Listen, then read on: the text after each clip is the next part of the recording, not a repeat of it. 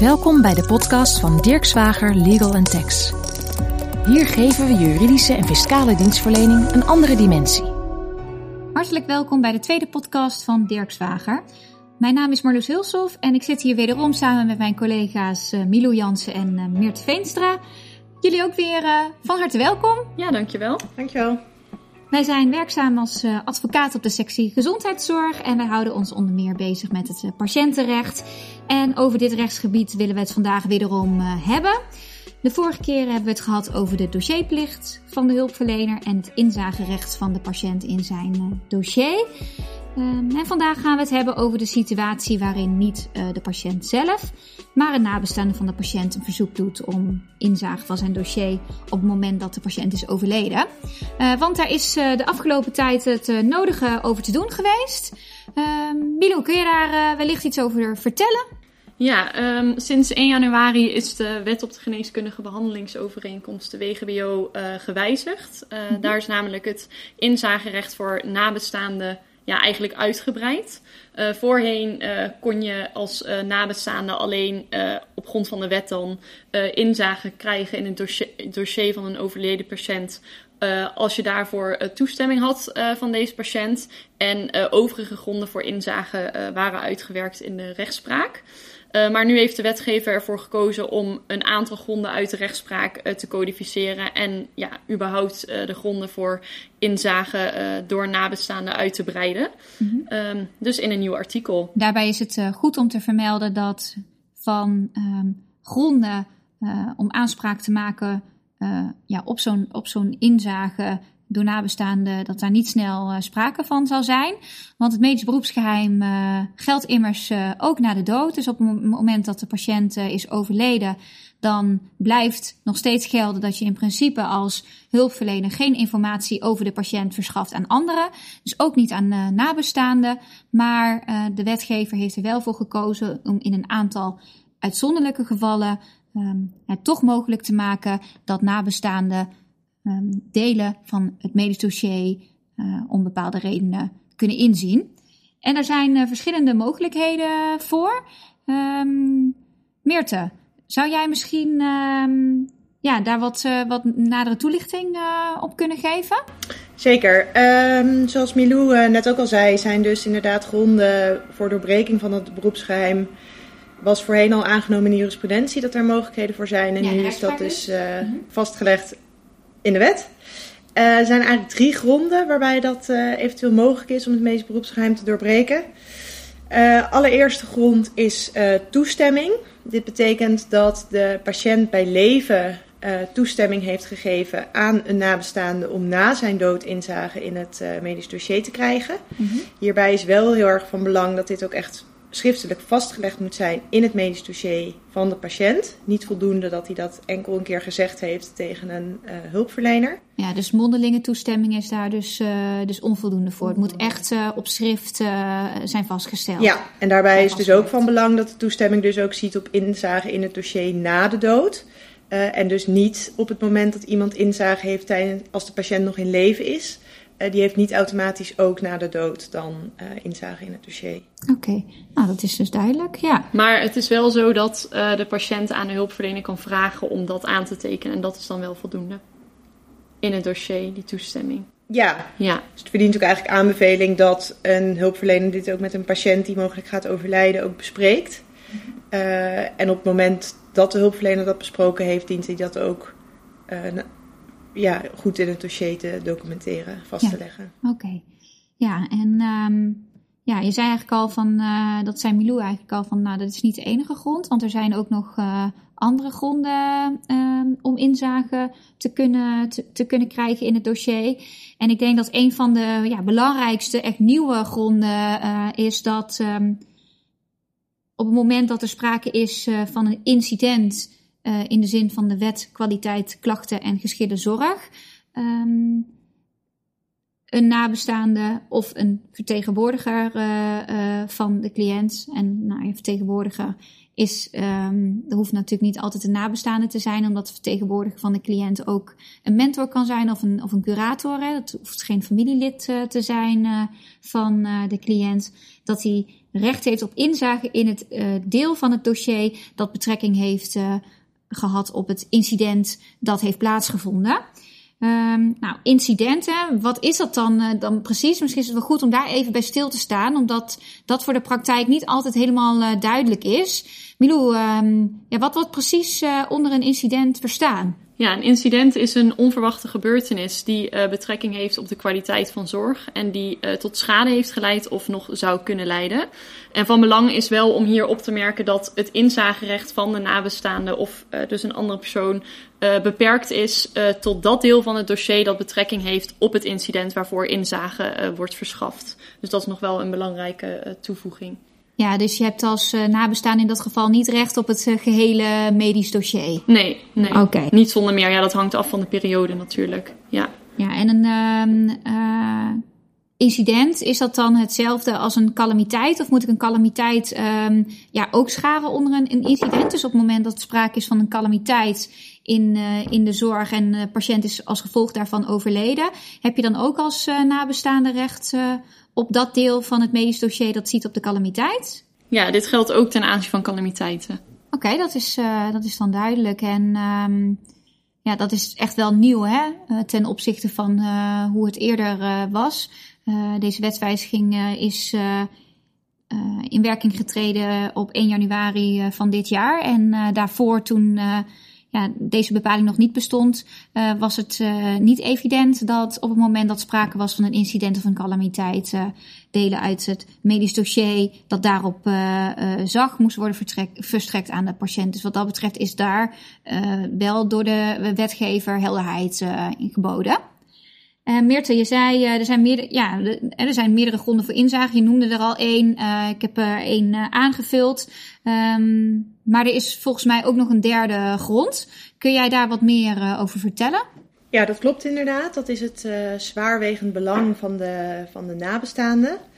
Um, dit is eigenlijk de, um, ja, de uitzondering die ook wellicht in de jurisprudentie die we het meest zien terugkomen tot nu toe. Uh, voor het zwaarwegend belang uh, wil een beroep daarop slagen. Uh, dat heeft nogal wat voet in aarde. Daarbij dient namelijk de nabestaande die meent dat hij een zwaarwegend belang heeft, dient dit met voldoende concrete aanwijzingen nader te onderbouwen waar dat um, zwaarwegend belang dan uit bestaat. Wat zijn zwaarwegend belang is bij inzage in het dossier van de overledene. En Ten tweede moet hij ook duidelijk maken waarom inzage in het dossier noodzakelijk is voor de behartiging uh, van dit belang. Hierbij is misschien ook wel interessant om te vermelden dat uh, in deze grond ook het vermoeden van de medische fout uh, zit besloten. De wetgever heeft dat in de parlementaire geschiedenis ook nadrukkelijk zo benoemd. Um, indien de nabestaande meent dat een patiënt is overleden door een medische fout, dan dient hij dat dus met voldoende concrete uh, aanwijzingen duidelijk te maken. En ook waarom dus um, inzage in dat dossier noodzakelijk is.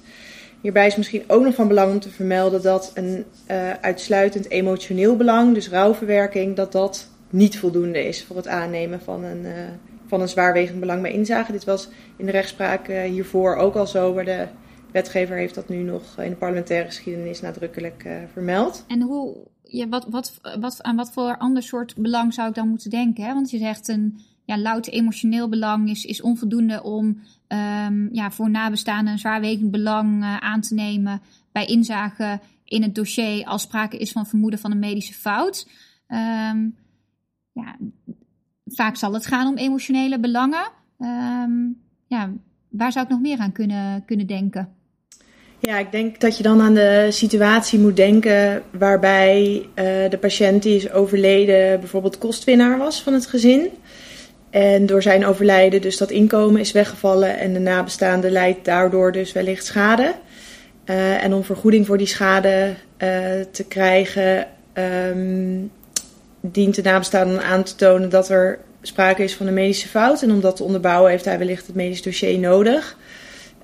Um, dan zou dat eventueel uh, in aanmerking kunnen komen voor, uh, voor doorbreking van het beroepsgeheim op grond van zwaarwegend belang. Helder. En in de rechtspraak um, is nou ja, tot, tot voor kort ook regelmatig ja, de grond veronderstelde toestemming voorbij gekomen. Die heb ik nu niet voorbij zien komen in het, in het rijtje die we, ja, van gronden die we nu hebben besproken. Milou, hoe zit dat precies? Kunnen we kan een nabestaande tegenwoordig nog een beroep doen op dat, uh, die grondveronderstelde toestemming? En ja, misschien goed ook om uh, uit te leggen wat dat precies uh, ja, inhield, die grond. Ja, de grondveronderstelde toestemming die hield in dat um, ja, je kon veronderstellen dat wanneer de patiënt nog in leven zou zijn geweest, je toestemming had verkregen om het dossier in te zien. En de wetgever heeft ervoor gekozen om deze grond niet in de wet op te nemen, um, bewust. Uh, volgens de wetgever uh, werd deze grond in de rechtspraak uh, vooral gebruikt als er ook sprake was van een vermoeden van een medische fout. En daarvoor heeft de wet nu juist. ja, daarvoor heeft de wetgever nu juist gezegd dat een vermoeden van een medische fout um, ja, grond biedt voor inzage als er sprake is van een zwaarwegend belang. Dus dan zou het in die categorie kunnen vallen. En als er reeds sprake is van een vastgestelde medische fout, um, dan valt het mogelijk in de categorie van mededeling van een incident, um, ja, mits daarvan mededeling is gedaan. De wetgever heeft ook gezegd, uh, ja, de, de rechtspraak uh, met betrekking tot de grond uh, veronderstelde toestemming is niet eenduidig. Um, dus daarom is het niet wenselijk om dit in de wet op te nemen nu. Nou, helder. Dus um, samengevat zijn er drie redenen om inzage te kunnen krijgen als nabestaande in het medisch dossier. De eerste grond is de schriftelijke toestemming van, van de patiënt. Um, en dat gaat dan om toestemming die de patiënt bij leven heeft gegeven. dat kan dus ook elektronisch zijn gedaan. De tweede grond um, is uh, de situatie waarin sprake is geweest van een incident. En daar valt dus ook een calamiteit onder. Um, ja, in de zorgverlening als gevolg waarvan de patiënt is overleden. En dat een vertegenwoordiger of nabestaande van de patiënt op die grond um, recht kan hebben in, op inzage in zijn medisch dossier. Voor zover dat dossier ziet op dat op dat incident of die calamiteit. En dan heb je eigenlijk die laatste grond, hè, dat is best wel een, een, een brede uitzonderingsgrond, um, het zwaarwegend belang. En daar kan dan van alles uh, onder vallen. En um, nou, de situatie die we in de praktijk het meest uh, zullen zien, um, ja, zal het vermoeden van een medische fout uh, zijn.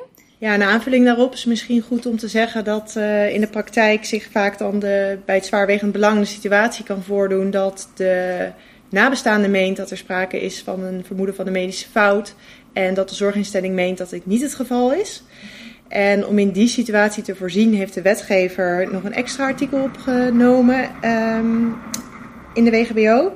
En dat artikel ziet er eigenlijk op dat in die situatie die ik net noemde, dus als een uh, zorgverlener het medisch dossier niet wil verstrekken omdat hij meent dat er geen vermoeden is van een medische fout, dan kan de nabestaande een onafhankelijke arts aanwijzen die dan gaat beoordelen of dat weigeren van, dat, uh, van de verstrekking van het medisch dossier, of dat gerechtvaardigd is door de hulpverlener. En dat is natuurlijk in de praktijk eigenlijk wel een beetje ingewikkeld soms.